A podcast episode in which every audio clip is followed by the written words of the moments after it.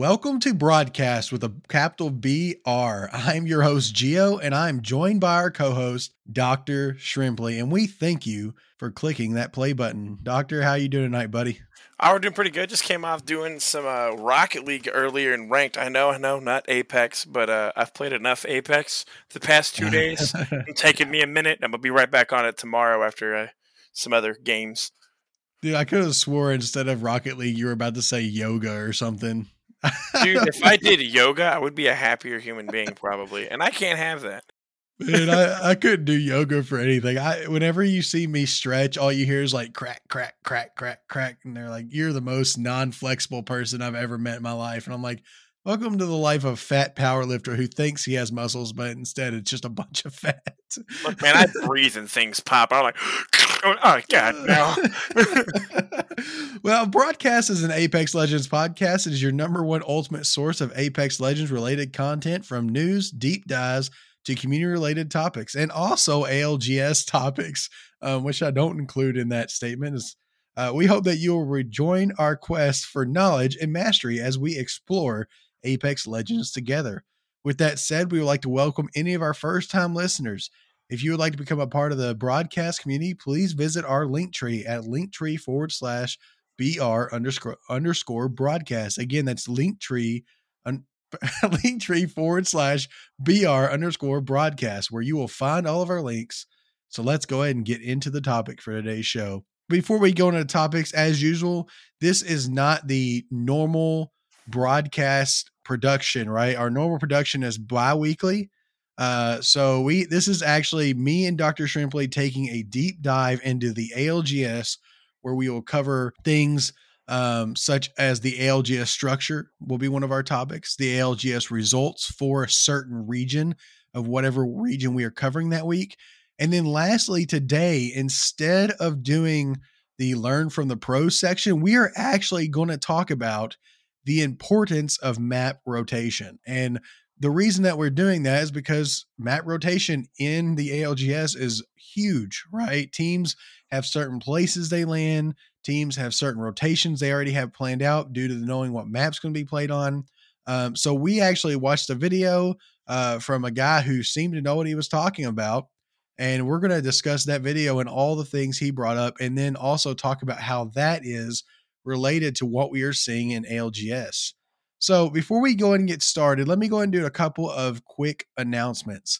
So the first thing that I would like to announce is we are going to do a small change, which hasn't been a big problem for the podcast so far.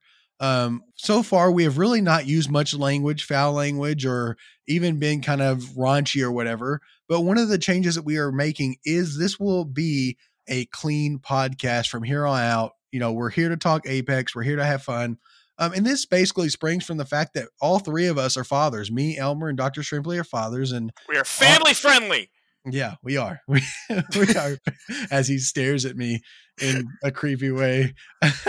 Yeah, we're family friendly. So, and basically what this sprung for is the other day I was on my way to driving my kid to school, and he asked me, he was like, "Daddy, can I hear you on the radio?" And I was like, "Yeah, son." And so I put on the podcast, and, you know, luckily we didn't get enough words in before we got to our maybe one or two dirty words we had in the first 4 episodes, but you know, he really was able to sit there and he engaged and asked me questions about, like, "Dad, how are you doing this? Dad, that's my favorite character. Revan is my favorite character." And so I definitely want you all to be able to experience this podcast, not only by yourselves, but with your family.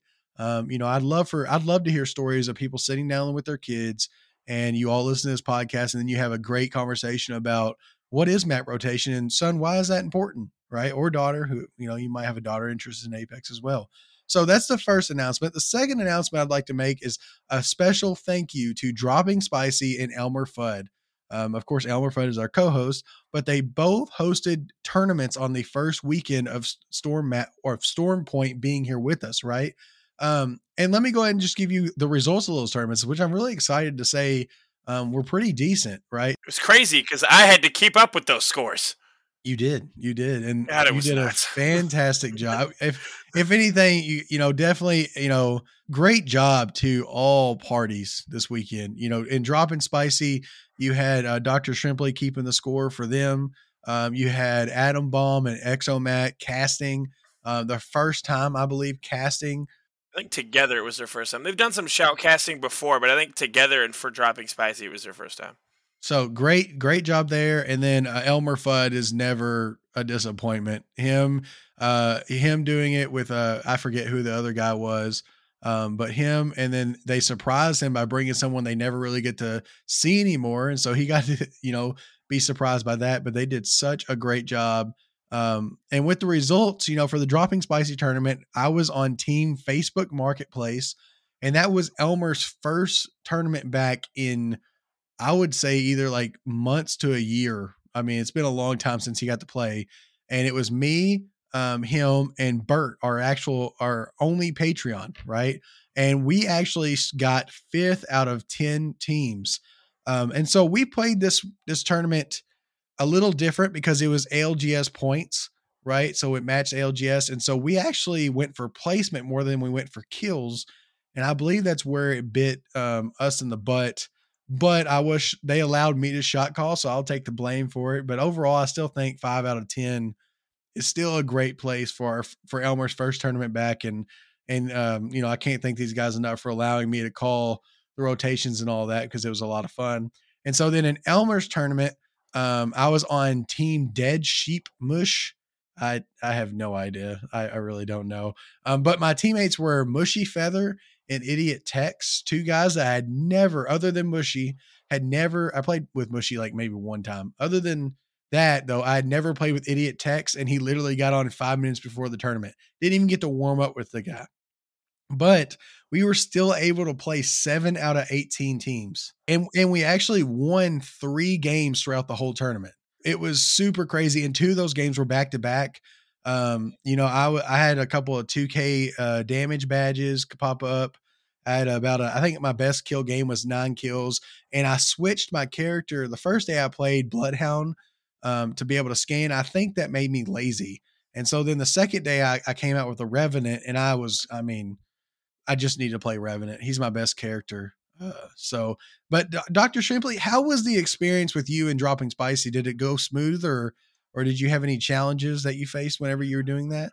So for anyone wondering about the behind the scenes of scorekeeping, it's not easy. One, it involves spreadsheets. I don't understand spreadsheets. Thankfully, didn't have to make that. ExoMat did, and he made a bunch of them just in case one messed up, because lo and behold, one messed up, and I had to redo all of the scores halfway through the tournament. Oh, no. So, like, while y'all are sending me scores, I'm inputting them into the old one to make sure they're not messed up for the new one, re-inputting them in for the new one, and then still taking in new ones. Mm. And that kind of sucked. But otherwise, no, I mean, it was actually pretty smooth sailing. We stayed on top of it, you know, made sure that everybody was able to keep up with scores. I know next time they're going to try for a more like Elmer Fudd's, where they have the live leaderboard so you can see it as it's happening. But I think for a first time, they actually did quite well, and I'm surprised that I know how to hit keys as well as I do. Nice. Yeah, so great job there, man. You guys did awesome. So, and then the last announcement is just to remember that our normal cast will be this Wednesday coming up, and we will discuss how the patch notes have affected the game. So a lot of places have already talked about the patch notes. We don't really need to go into a deep dive about each and every patch note. But what we want to do is go back and look at them and say how we believe they've affected the game, right? And that could be as, how has the new map affected the game? You know, how has Ash affected the game? How has the changes to the triple take and, you know, the already tried to nerfing of the triple take, you know, all that, how's it changed the game? The next thing we'll be actually talking about is the best comp for getting the win on Storm Point. And then lastly, we will actually go over our favorite POIs from the first week of Storm Point. So make sure you are there with me and Elmer Fudd as we discuss those topics. And we can't wait to have you there listening with us. So the first topic that we need to move into is the ALGS structure. If you want a deep breakdown of the ALGS structure, go back and listen to the EMEA podcast episode where I will talk about it for 16 minutes straight. We will not do that here. I'm going to cover very quickly So basically, to talk about it, right, you have split one and you have a split two. Split one has teams split into four different groups from each region. There are a total of 5 different regions. Those are the Europe, Middle East, and Africa, the North America, the Asia Pacific North, Asia Pacific South, and the South America regions. So basically those get split into 4 groups, each region. And basically the way they do is they assign each group a letter, A, B, C, or D. And then throughout the first 5 weeks, these groups will be swapped and put in facing each other differently each week. So you might have A versus B one week, A versus C the next week, or even A versus D. You never know until you get there. And so, you know, that's how that basically works, is they'll fight each other. There's points assigned at the end of each week. And then, you know, as the teams progress through each week, there's an overall score that they get given. And so basically at the end of split one, you will have the at-risk teams, which these are the bottom teams, and they will face teams from the challenger circuit, where 8 teams will remain and return into split two, right? And so after split one, we will then have the at-risk teams fight to find their way back. And then we'll have the split one playoffs, where the top 3 teams will go straight to the ALGS championships. And then following that, it will be all reset. Split two will happen. The split two playoffs will happen. And then finally we'll be at the championships. And so if you haven't listened so far, our first episodes were about the week one matches from the Europe, Middle East, and Asia. And then we covered the North America matches for week 2. And so now what this is we're covering the week 3 matches, which occurred on October 30th through 31st for APAC North, right? So the countries that this involves is Japan, Mongolia, and South Korea. So with 126 players in this region, there is 79% of them coming from Japan and 21% of them coming from South Korea, right? And so really this was a little bit challenging, which is why it's a week, about a half a week later than what I'd liked. But there is actually a way for you to watch APAC North, APAC South in English. And so you can go to REKT, that's REKT with a lowercase gn after it, to watch these games in English, right? So you can go watch them in, I think it's Japanese is what the original showing is, but then you can go to REKT and then they replay it, but then you have 2 people that speak English actually casting them after it's being replayed. So I'll make sure to put a link for that in the description so that you can get to that. But it's really enlightening what you'll find in these games. And we're going to cover that, of course. And so our next episode will be next week, and it will cover Asia Pacific South and their day 4. And then the week after that, which will be the week of December 5th, we will actually cover South America's match 11. And like I said before in this podcast, the reason that we do this is that I want to cover each and every region. So I've selected one region per week of play, and that's how we've done it. And so before we get into the matches, I would like to, again, go over the scoring just for the matches. So the matches, each day there's 6 matches total, right? So on APAC North, whenever they showed up on Saturday, they knew that they were going to play 6 matches and that each match was scored accordingly. You had placement scores, which were first was 12 points, second was 9, third was 7th, and anything below that we don't really care about. Ain't that right, Doctor? Nah. Even though I never got above that in the tournaments I played, right? So I guess we do care. We care a little bit. We care a little bit. Just don't want to admit how much. Oh yeah, no, we can't. And then we had the kill points. So 1 for each kill, right? So super simple scoring. They know how it is. And then, of course, after the 6 matches, there's this running total of all your 6 matches combined. And you get then you figure out who placed top for the day. And so because there's 2 days of play, whoever placed top on Saturday, whoever placed top on Sunday. And then there is an overall score, which is goes according to those scores that will then decide who gets the most points towards their overall score for the entire league. And so that's basically how it happens. And so we're going to cover the ALGS results next. And so what I'm going to do is ask Dr. Shrimply to cover the overall leaderboard going into week 3 before we played, right? So Dr. Shrimply, what was our top 3 teams going into week 3 and to look out for, I guess? So our top three, we're starting off great. We're solid. We are professionals. Our top 3 teams got it. We're third place was Crazy Raccoon. Second place was Flora Esports, and first place was 456.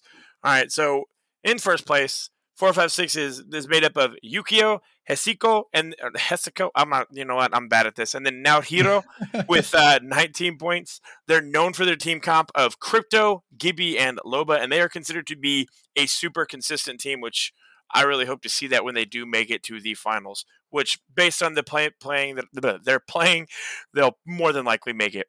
Flora Esports is made up of Shunmi, Maney, and Ling. They had 18 points.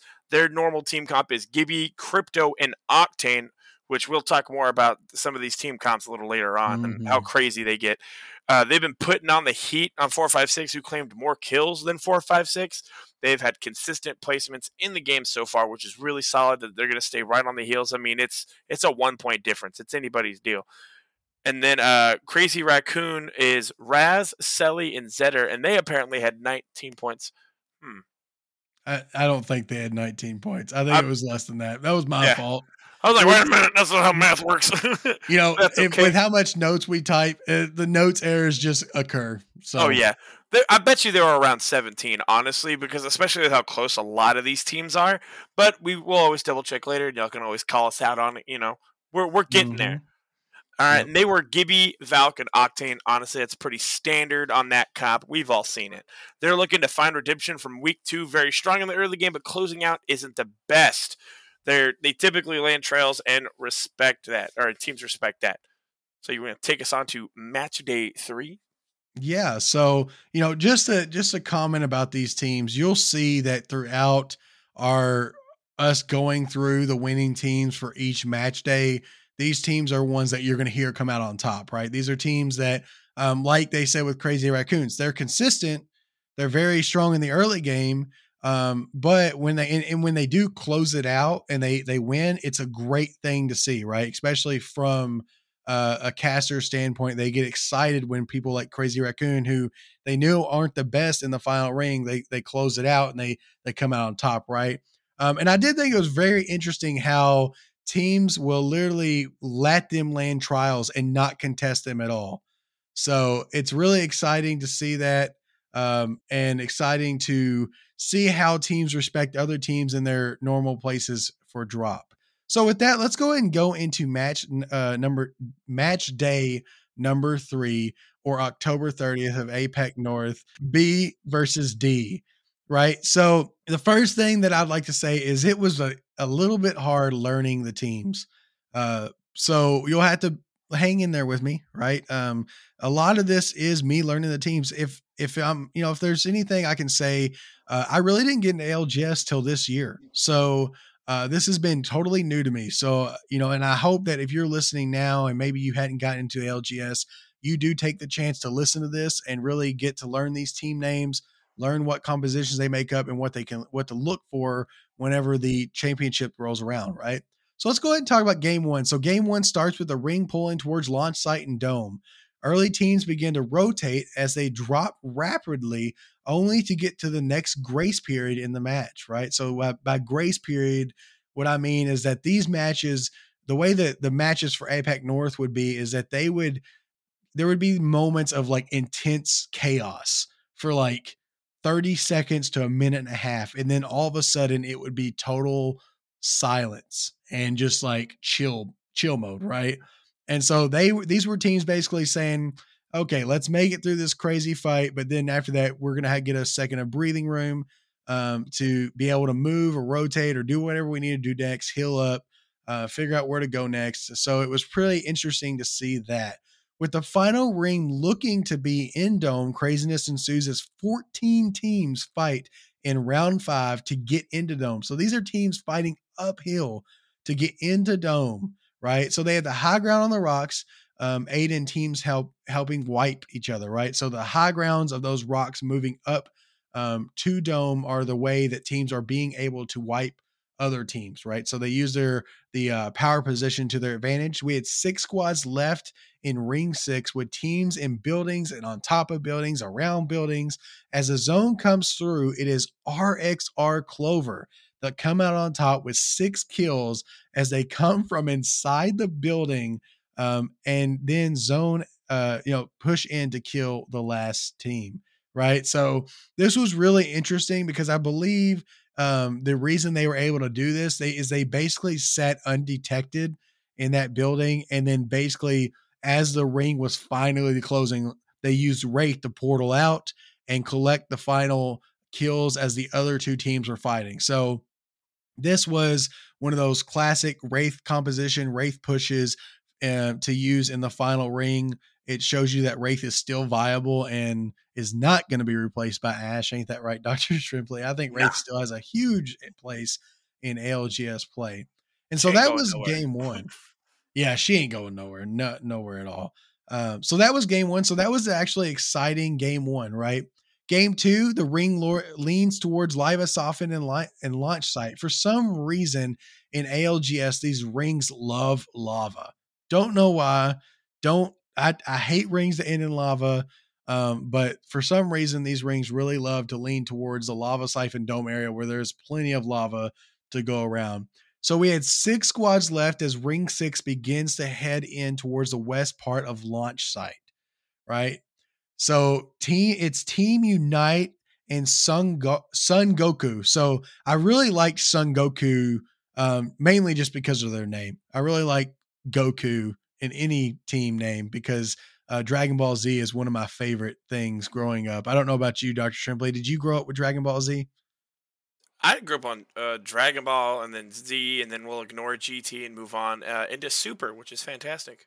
Yeah. I mean, so to hear Son Goku, Team Unite and Son Goku engage in some heated fights. And this is actually underneath as he brings up Broly in the picture. That is Broly, right? I'm not going. Yeah, that's Broly. Okay. I was about to say. Couldn't help myself. I was like, oh wait, I have Broly over here.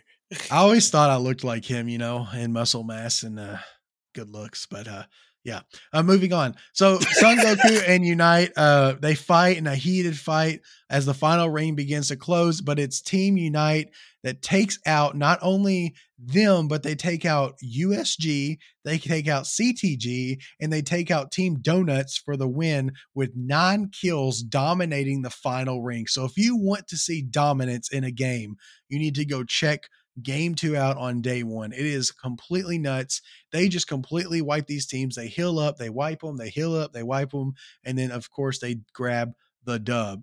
Then we have game 3. Efficiency, man. That's nuts. Dude. Yeah. I mean, it was wild. Like I was like, there's no way these guys are going to, especially whenever they fought Son Goku. I was like, man, I think Son Goku's got him. And then all of a sudden you just see all these other teams fall to him. And it's like, oh man. And their composition was actually Valk, Gibby, and Crypto. So, running that normal TSM comp right there from the NA region. And then we had game 3 with Circle coming towards Harvester. We see that teams having some fun with Crypto Drone. So this was one of my favorite moments of the entire thing. You had one team sitting at the west side of Harvester at the very bottom of the hill, or at the very bottom of Harvester, really. Then you had another team that was set up there with a caustic, and he flew the drone up and nodded at the caustic. And then the caustic, of course, did a little dance. And so if anything, that shows us that these guys really like to have fun. And so that was really, really cool to see that happened. But then the final ring reveals itself to be just south of Harvester, out in the open, as teams continue to battle out in the Harvester to collect some KP, right? They want to gain some of that KP so they get some more points. Teams fly. 2 teams actually fly to get the high ground to land on Gibby ults, where 3 squads are removed quickly in Ring 6. So this is a pretty cool moment too, in this match where there was literally two teams with Valk in it. And I don't know why, but at the very beginning of Ring 6 closing, they fly up out of Harvester to try to get the high ground, I guess. And Gibbies are just on the ground waiting for them. And they get completely demolished when they land. Like I'm talking about like teams and close on them. Gibbies start raining from above. It is ridiculous. It's in the final ring, Marine Fly High. So it's Team Marine, actually.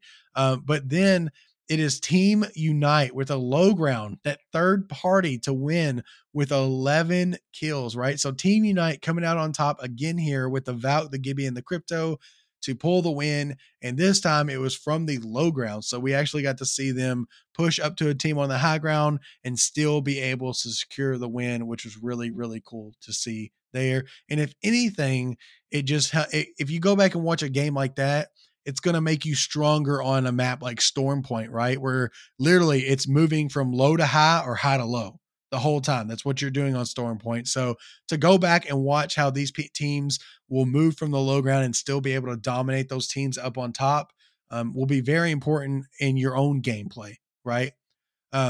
Oh, yeah. So then we had game four, which it looks like we had a ring pulling towards Countdown and Landslide of two teams fall quickly, like two teams at the very beginning. It almost one of those lobbies where you queue up and it just says 18. It's like those other two teams didn't even exist, right? So the casters actually start singing all by myself. Yeah. So, and this is because this is a slow game and there's a slow rotates due to placement for drop. The final ring actually shows its ugly head in the open field just west of Landslide near Lava Fisher, right? So open field, not that great. Teams were afraid to push in. Teams were afraid to rotate. Teams were just getting set up. And there's a cool play in ring four actually that kind of, you know, hyped up the mood where Detonator flies up to a high spot. And of course, this high spot's out of bounds. They're playing a Valk. And they instantly just drop on this team. Like I'm talking about like, I don't know, man, I'm thinking of like a Mike Tyson punch to the face is how it felt for this other team is the way I'm thinking. They dropped down on this team and they just completely wiped them. And then of course they take out all three players only to be EMP'd and third party from somebody right above them. So while they got their glory moment, they ended up being completely wiped by some jerk Crypto that decided to third party them.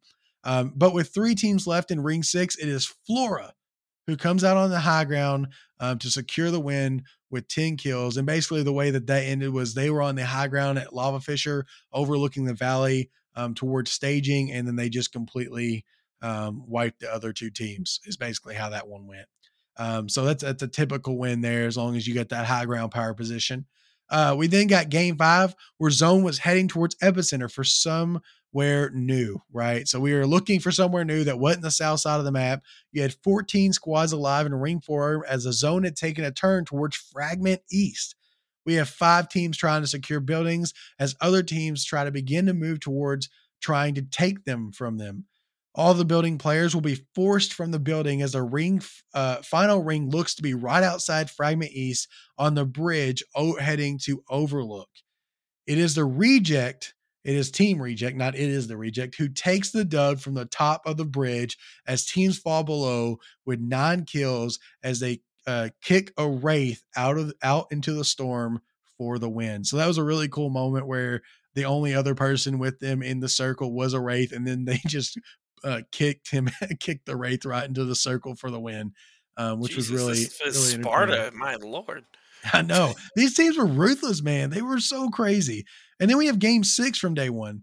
The final ring will end in Fragment East once again, but towards the lava right across from Fragment West. Teams set up in the city as there are still 7 teams as the final ring begins to close. And if we know anything, teams can camp anywhere in Fragment East and West. And then they, at the end, there's just utter chaos as 7 teams battle it out.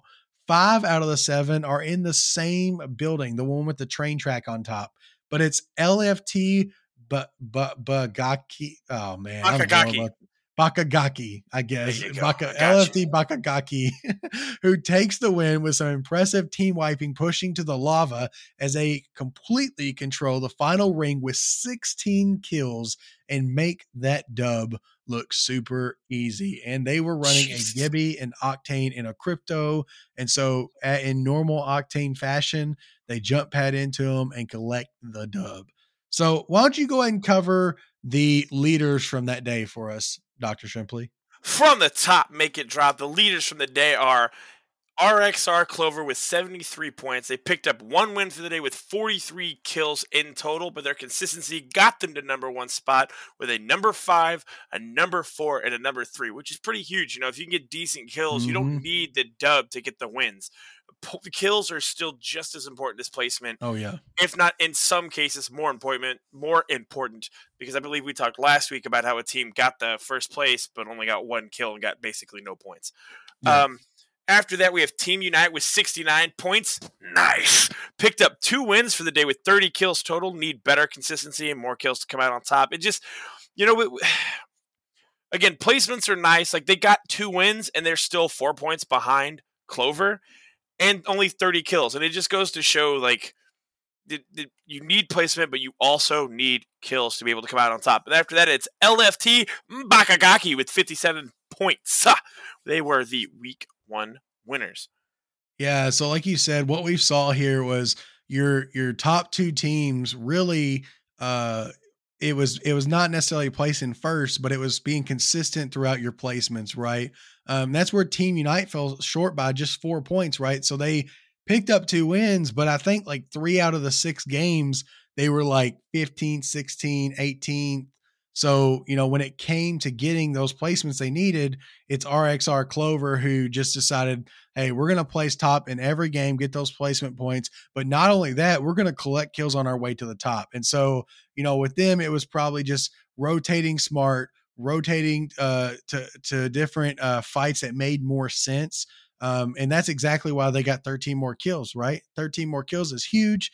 And then Bakagaki, you know, they won 1 game in this, but they weren't really that consistent, but they were still better than the other teams as far as staying out on top. So, you know, good job there, RXR Clover, Team Unite, and Bakagaki, as you take the top 3 spots for week 3 for Group B versus D. And so then on October 31st, we had match day #4, where we had A versus C. We had game 1. The ring starts off the day near countdown. Lobbies decide to live as we still see as many as 20 teams when ring 3 begins to close. So a lot of teams, but it changes quickly as in ring 3, 3 teams drop immediately as the ring is closing. The final zone pushes teams into countdown as the final ring will be between countdown and Skyhook. Ring 4 is busy as teams fight their way into countdown with Gibby bubbles and fighting occurring on the surrounding terrains. Its teams fall quickly as 6 squads are left with the final ring closing. Can Gibby be this strong? Can he? Is he worthy? Absolutely. On every team we see a Gibby, and it is because of Gibby that these teams are pulling the dub in this one. It's the Crazy Raccoons who take the 3 versus 3 in and out of the bubbles as they secure the victory with 11 kills. These Crazy Raccoons are as crazy as their name suggests. And that's exactly what the host said. I mean, in this, if you want to watch a fight between 2 teams where it's 2 teams fully held up, 3v3 action on a hill, in between countdown and Skyhook, you need to go watch this one. And Crazy Raccoons are just crazy when it comes to their gunplay here, and they dominate the other team. In game 2, we have the cave between Overlook and Geyser. We'll see some love in this area in this game. And this is one area that we didn't get to see any love occur on day 1, right? So there's another slow one, right? This is another slow game with 19 teams still remaining as ring 3 closes. The final ring will be just north of the eastern entrance, so the smaller entrance of the cave from Overlook. Multiple fights occur in different areas across the eastern part of the map as teams use the cave system to try and secure kills. The questions are, who has the most heals? Who has the power position? Who can use the Gibby bubble the best? And it actually comes out to Orthrus Fang, who claimed their win through winning fights and smart rotation. I mean, these guys, when I say there's fighting occurring in the eastern part of the map, the entire eastern part of the map, as these bubbles start moving in, it's Orthrus Fang and their smart rotation and their ability to win the fights on the hill going up to Overlook that secure the win. And it actually gives them a huge amount of kills with 11 kills, the same as Crazy Raccoons in game 1. But they do it with fashion. I mean, these guys, if you want anybody to hold a hillside for you so that other teams can't push in, you want to employ these guys. Just employ them. They'll take care of them. They'll wipe them as they come in. It's like a casual day in the office for Orthrus Fang. So then we have game three. Well, Final Circle looks to be just south of Lava Fissure. Teams began to camp waiting for Ring 4, right? So they wait for Ring 4 to close, but it's mayhem that ensues at the beginning as Ring 5 causes teams to try and fight for the high ground just above this Final Circle in the valley, right? So teams are fighting in the valley. It's Riddle Order with the 17 kills as they wipe teams left and right. They look over, they see a team. They're like, boy, what are you even doing there? I'm going to push you, bro. I'm going to push you. And they push these teams like crazy. They secure the win here, and they do it with fashion. They secure the win from the high ground and watching other teams fight below. And then they take some crazy fights. And then they, you know, there was this one guy from Orthrus Fang, right? The winning team of game two. Well, he was ratting a little bit. And then the poor dude got completely demolished as two other teams fought for the win. And he just got caged in. It was pretty sad. It's always sad to be the rat who thinks you're going to come in second place and it just doesn't happen. So poor Lemon from Orthrus Fang. But we are excited that Riddle Order took the game with 17 kills. So then we have game four. I'm not going to lie. Game four was one of those games where I hit fast forward. It was a boring game with the final ring on the bridge in the middle of Fragment East and West. Basically the same thing we had saw in the day one. There was teams camping buildings, and then teams finally began to move and fall in Ring 5. And as Ring 5 closed, we had squads go from 16 squads to 7 squads as the final ring began to close. So that's a lot of deaths that occurred really, really fast. And and that's just how these games work in the city, right? That's just exactly how they work. They fight all over the bridge as Reig remained on top of the bridge and in the game with 9 kills. They won due to the superb Gibby and Wraith play, and in the end claim an easy dub.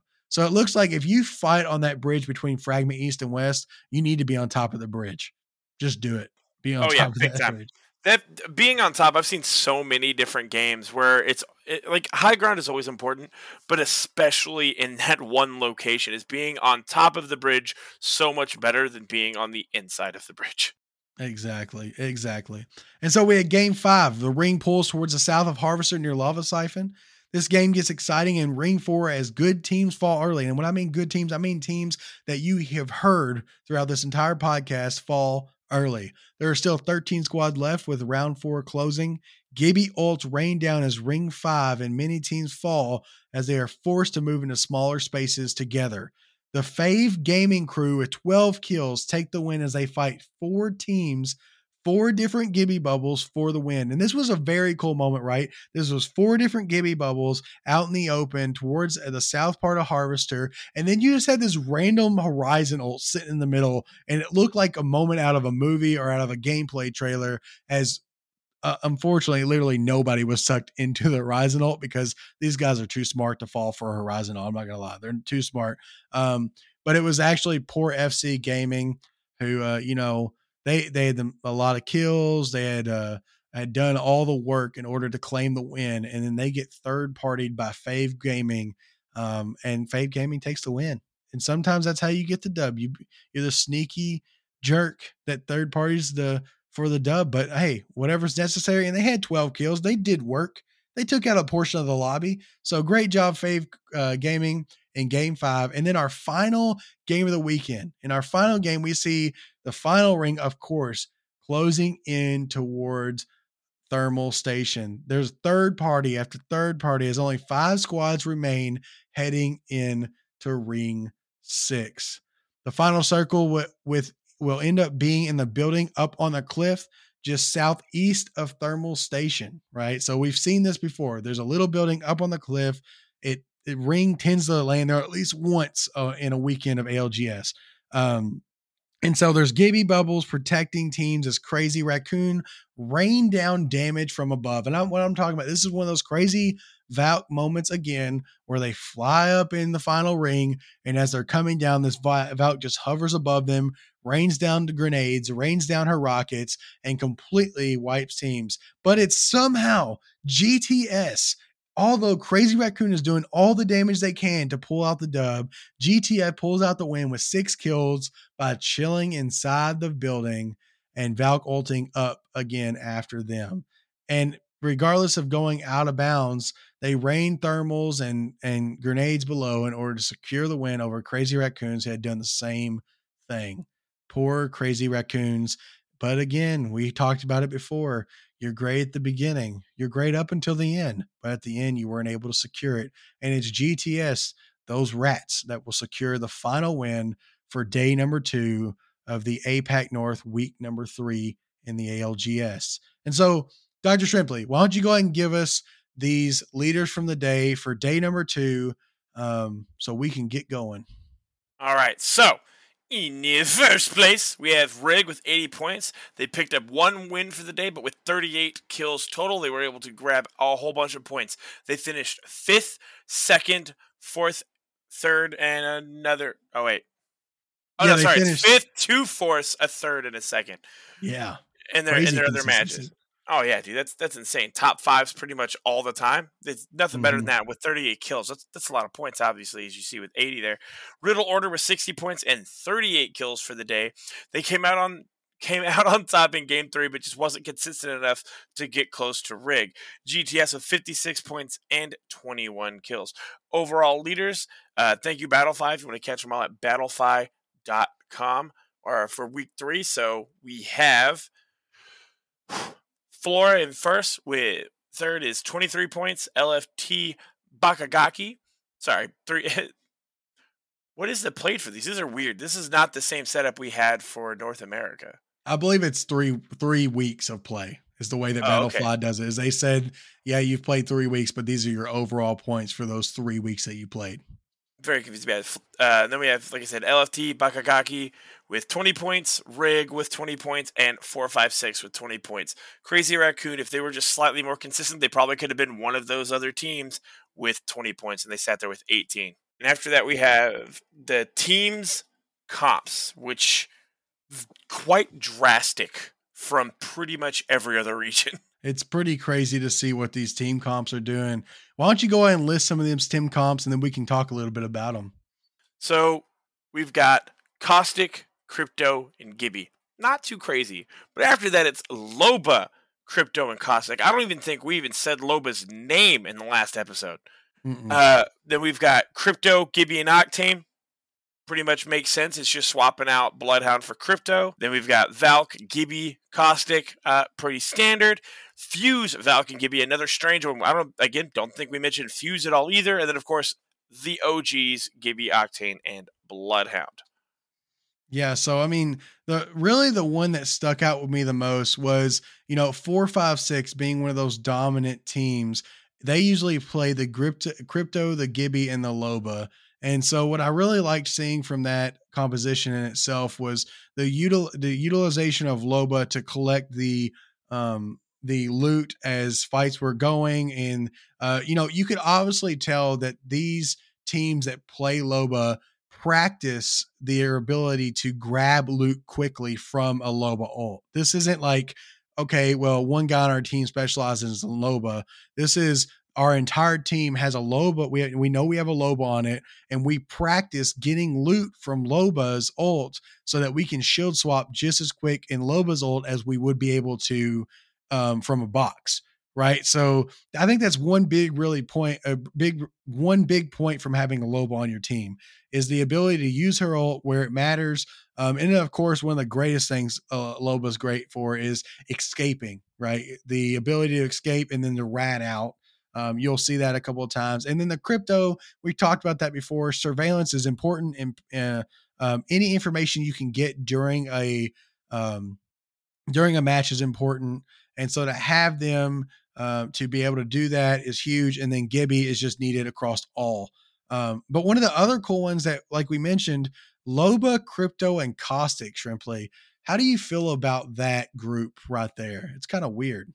Well, honestly, I think from the outside looking, it actually makes a lot of sense, like especially because of what you said about Loba. But the other thing you can do is if you know you're going to be there for a while, you can use her ult to pull the armor out of those boxes and just drop it on the ground.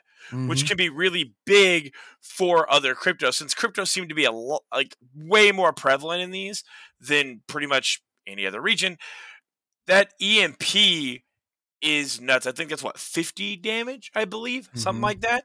And you can just immediately swap to a new piece of armor and not even have to worry about it. And then, of course, ammo is a big thing. And then having your own crypto to be able to surveil is powerful because you can see which teams are moving in on you, and it can make you really make more informed decisions about who you need to target first. And then, of course, if anyone tries to push you or flank you, you've got Caustic. And honestly, like, I'm all here for it, and I'm surprised that more teams aren't running that setup. Yeah, I think that one of the biggest things you'll notice about a team that runs this composition is because they don't have the Gibby, they're really strong where circles end on buildings, right? This is a place where Caustic will shine. Caustic does not shine out in the open. None of these characters shine out in the open, right? Crypto is one of those characters you want to protect while he's sitting in a corner somewhere looking at his drone. Loba, you don't want to use a Loba ult out in the open. You can't, it gets easily destroyed. And then Caustic, the only time you ever want to push out in the open with Caustic is in the final circle when there's going to be a bunch of teams fighting and you want to use the Caustic gas to do as much damage as possible, right? So this is a team that really uses cover, really utilizes it.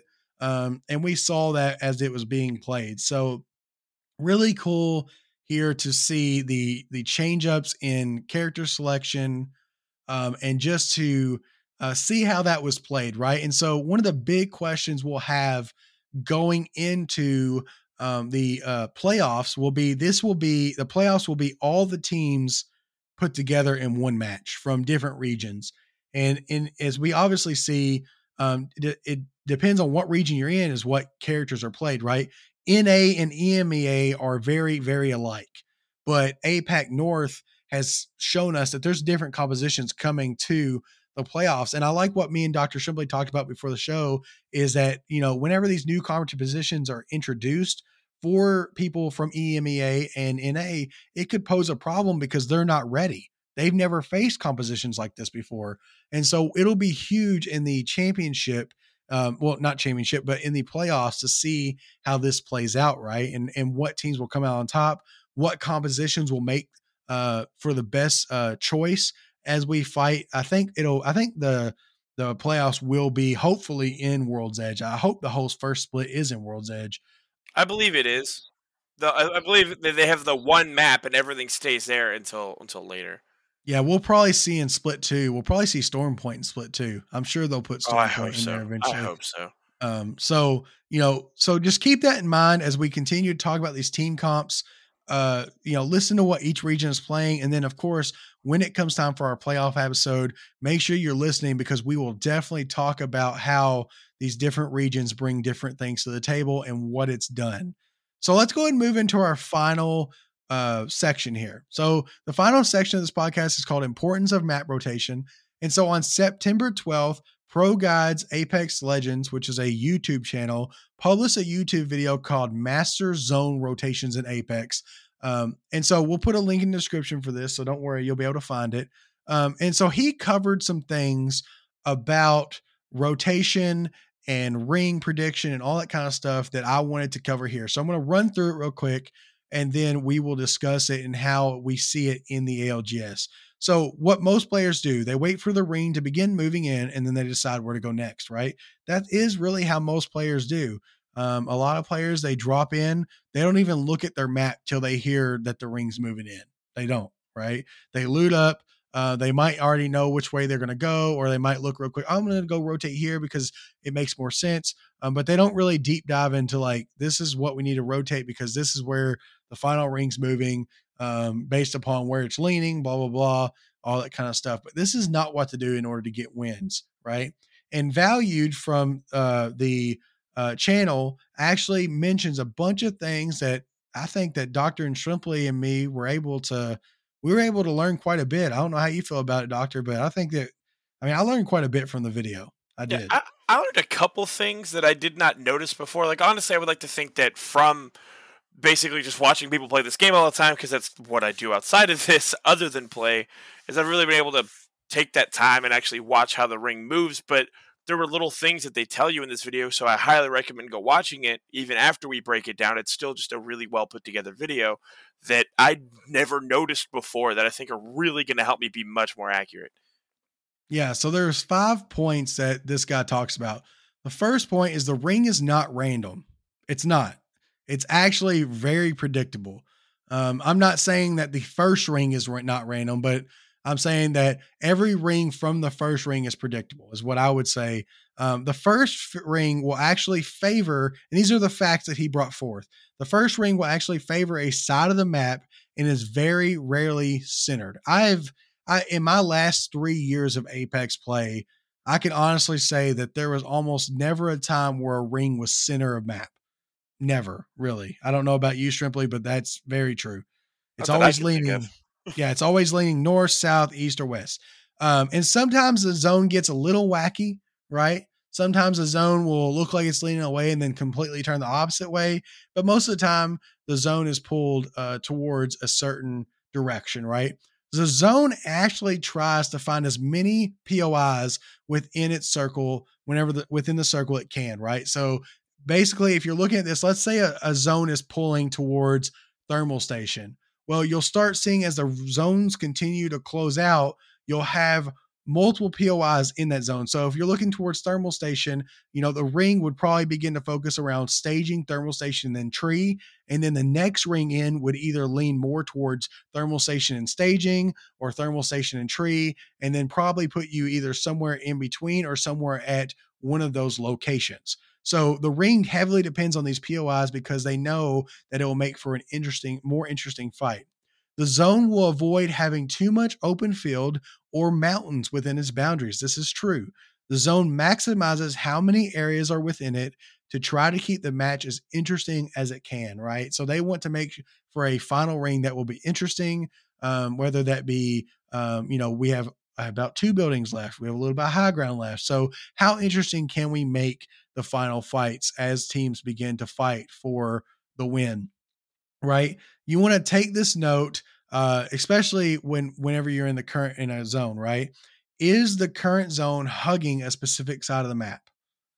Wherever it is hugging, it will generally continue to pull. So if you have a zone that's pulling towards thermal station, it will continue pulling towards thermal station the majority of the time. Of course, like I said, the ring can get wacky, but the majority of the time it will continue pulling that way. The POIs in its path can help you determine what alterations it takes. Just like I said, with staging, with the tree, with thermal station, you know, whatever POIs, you can kind of guess how that'll look for you, right? So like, let's say that is the ring you're looking at, right? You're looking at a thermal station, a stage, and a tree ring, right? And let's say you decide to rotate into staging, you know, because you know the ring is pulling that way. Well, even if the ring takes a turn towards tree, you still can come from the high ground at thermal station, right? And then push into tree. The same thing can be said from coming into tree to thermal station, right? There's that high ground over thermal station if it starts leaning towards staging. So, you know, the ring, the way that you approach the ring is very important. And you definitely want to look at the terrain and the POIs that surround or are included in the ring in order to make the final decisions as you begin to push into the ring. The second point that he stated was active side versus dead side of the zone.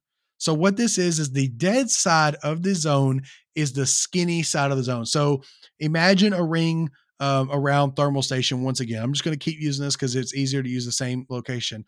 So as the ring begins to close, the skinny side of the ring will be closer to tree and closer to staging, whereas the active side would be all of the other POIs northeast of that area, right? So the active side is that huge area that closes really, really fast as the ring begins to close. Whereas you had the smaller, skinnier sides of the ring as it begins to close to the next ring. that move slower, right? So that's one of the biggest perks of being on the dead side.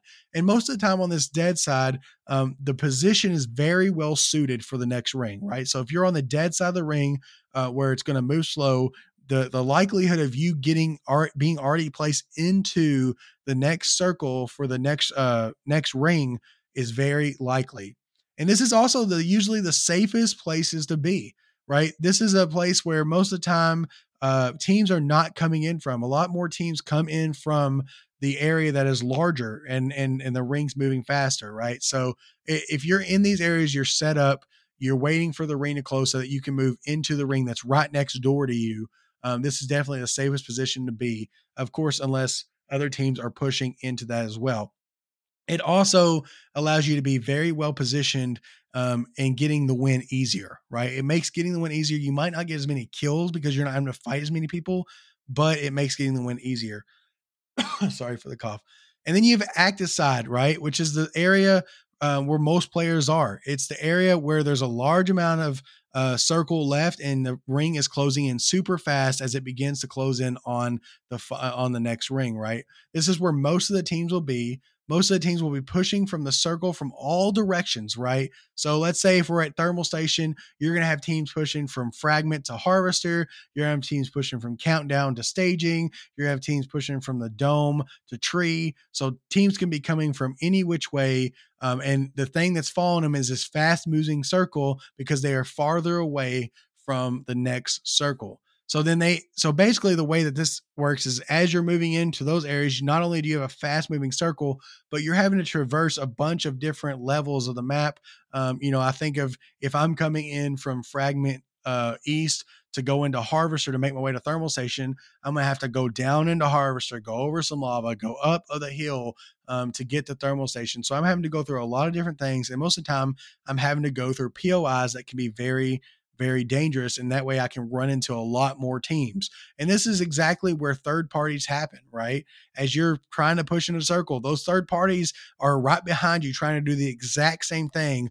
And by not playing in the active side, you will get away from getting those frustrating deaths where you've just fought in order to secure yourself further into the ring, but then behind you, there's another team. If you go ahead and you play the dead side of the zone, you will not have that issue. And then he covers how to rotate in Apex Legends, right? So he says, push into the dead side of the zone as soon as possible. Some games it may take you a while, and sometimes you don't even get there till the very end, but do not give up on the rotation to push into that dead side. Hugging the outside of the circle as you make your way is the best bet, right? So if you're looking at the huge circle, you're at the farthest you can be away from the next circle, hug the outside because it's less likely for you to be put in between you and another team and then get third partied. And that's one thing that Elmer and me, whenever I was playing with Elmer, I really brought out whenever we would start going towards a team, I would say we need to rotate around them so that we put them in between us and the other team behind us, right? So if we are getting pinched, how can we rotate out of that pinch in order to get around them so that we're the ones then pinching that team that's pinching us, right? And so that's kind of how we played that.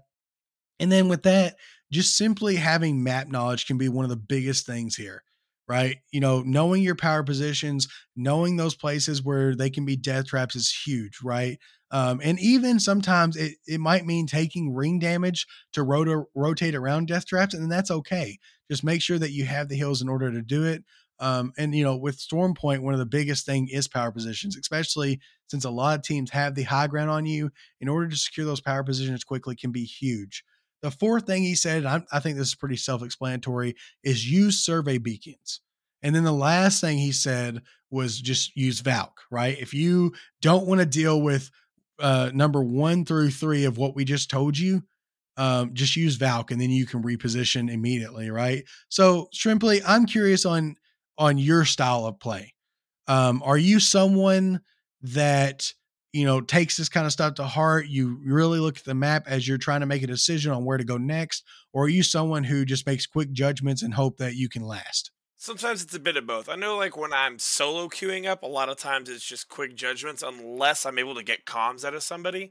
But I will say that rotating and trying to get to zone early, especially for both just placement and for kills is actually big. And I think what a lot of people get stuck doing is instead of rotating when they should, they loot too long.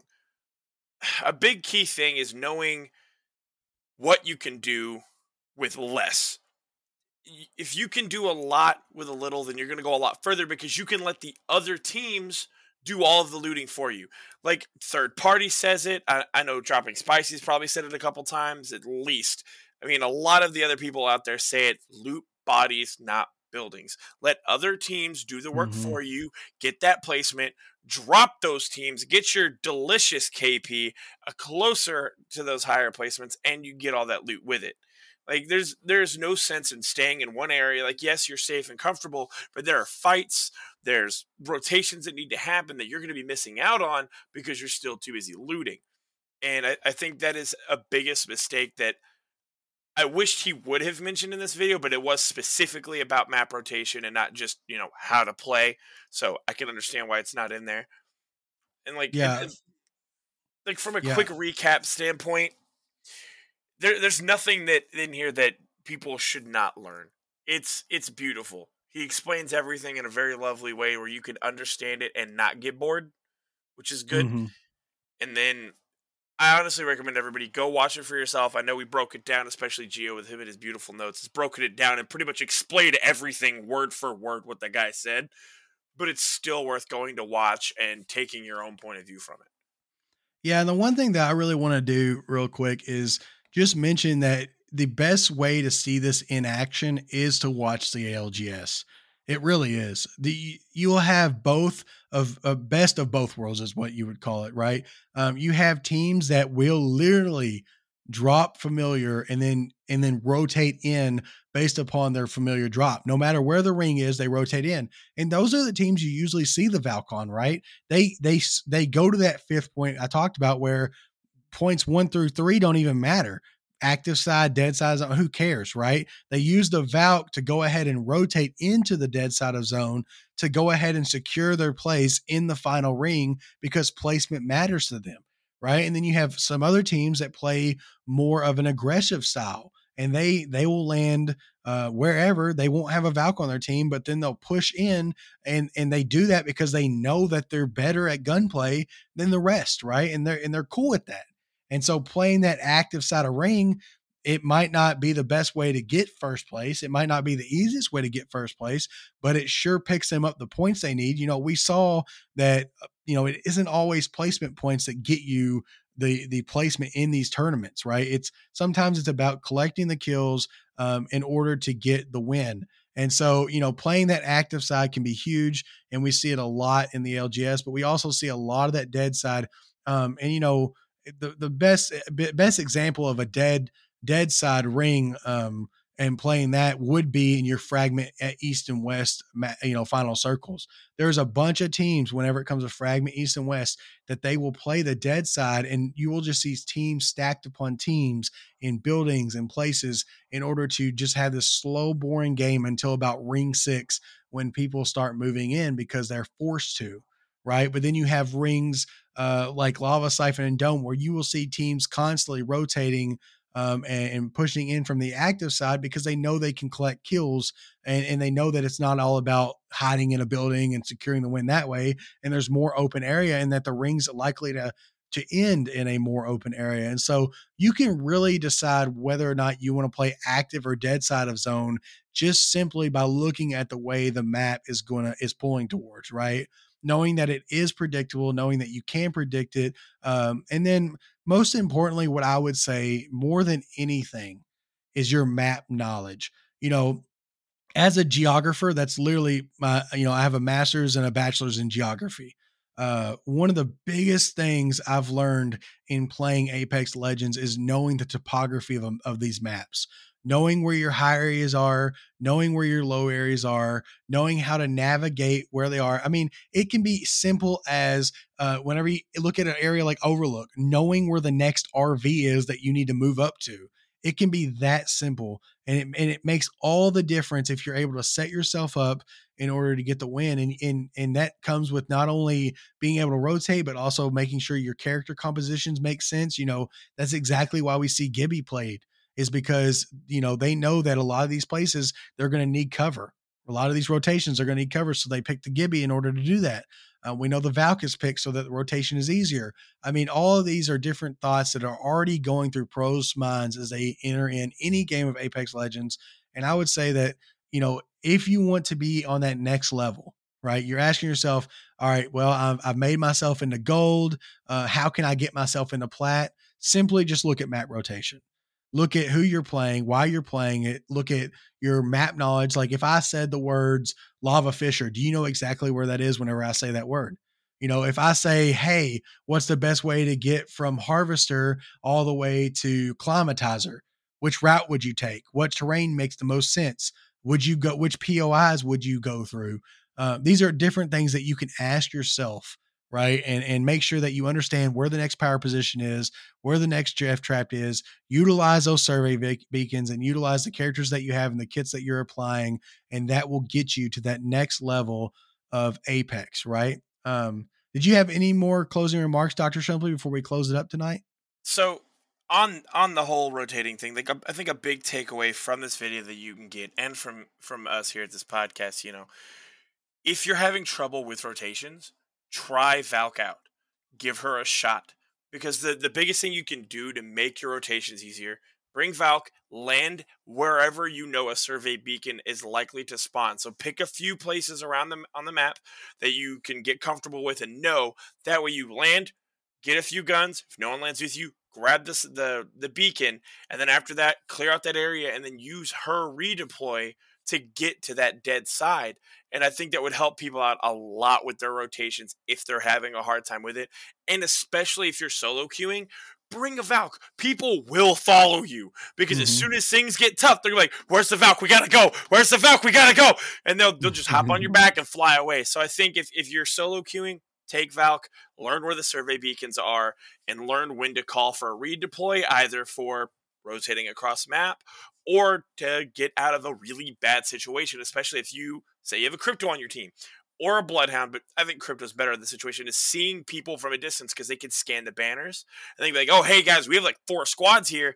Maybe you want to Valk rotate the heck out of there because you really don't want to get in a 4-squad fight. Mm-hmm. So I think that's the biggest takeaway for me personally on the rotations. Yeah, just know that it is okay to collect your KP, your kill points in the final fights. You don't always have to drop hot, get the kills. You can, as a team, collectively make the decision to get the kills in the final ring, and it works. You can still collect about 5 kill points or whatever you can get, or I think you can get points for up to 5 kills in ranked or whatever. It's 7, I think now.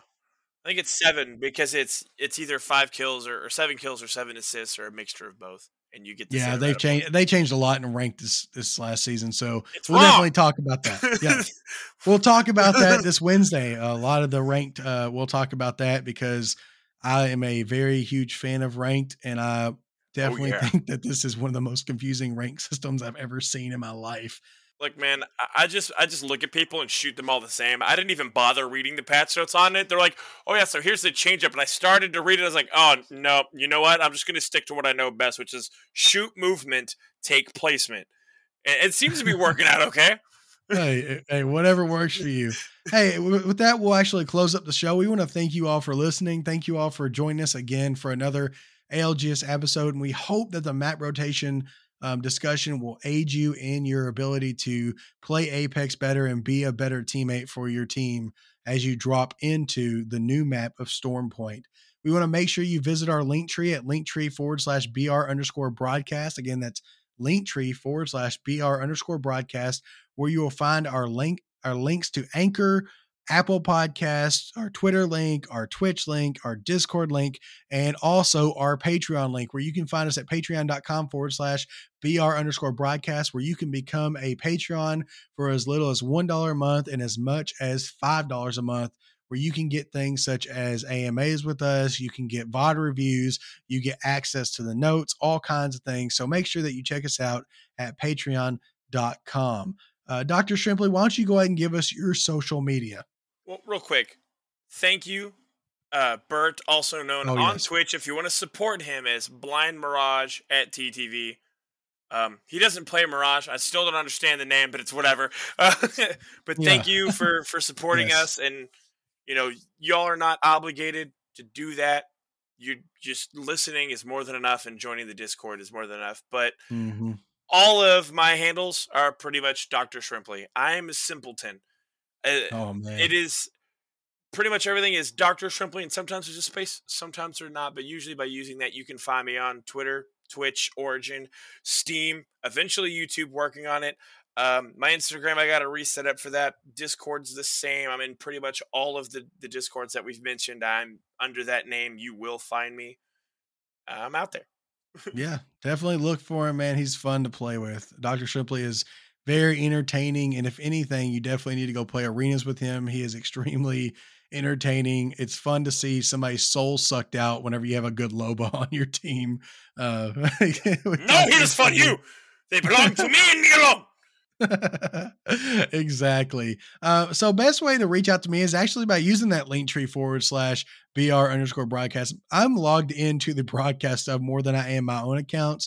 Now, to play Apex with me, you can add me on Steam at Geo or on Origin at mash_Geo. You can find me at Geo Gaming on YouTube, but we will be bringing a broadcast YouTube soon. You can also find me on Discord at Geo number 457 4.